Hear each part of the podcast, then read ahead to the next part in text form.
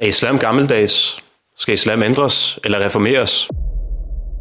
Hvordan kan man følge en gammel bog, der er over 1400 år gammel? Vi lever jo i 2023. Mange af os har mødt den her type spørgsmål, og mange af os har mødt påstanden, der prøver at tegne et billede af islam og muslimer som tilbagestående, umoderne og gammeldags. Vi hører, at vi følger en såkaldt gammel bog. Er det overhovedet et argument, at noget er gammelt? Mennesket har altid haft behov for at spise, drikke, eje ting, stifte familie og helliggøre noget, uanset hvornår og uanset hvordan. Hvis det, man følger, kommer fra skaberen, er det derfor underordnet, hvornår det er åbenbart, fordi skaberen kender kender mennesket bedre, end mennesket kender sig selv. Og menneskets behov er de samme, om det lever i år 600 eller i det 21. århundrede. Det er Europa, der har en negativ historie med religion, ser religion som noget gammeldags, og prøver at gøre dens erfaringer til hele verdens erfaringer. Deres historie er dog ikke muslimernes historie, og vi har aldrig haft en konflikt mellem det åndelige og teknologi eller udvikling. Den islamiske guldalder er et klart bevis for det her. Og islam har svar på alle spørgsmål, der måtte opstå, fra kloning, kunstig befrugtning, transplantation, til løsningen på fattigdom eller klimaspørgsmål spørgsmålet. Derfor er islam universel og ikke begrænset til en bestemt tid eller et bestemt sted i verden, fordi Allahs viden og visdom omfatter alle tider og steder. Allah åbenbarede islam til menneskets problemer som et menneske, uanset om mennesket benytter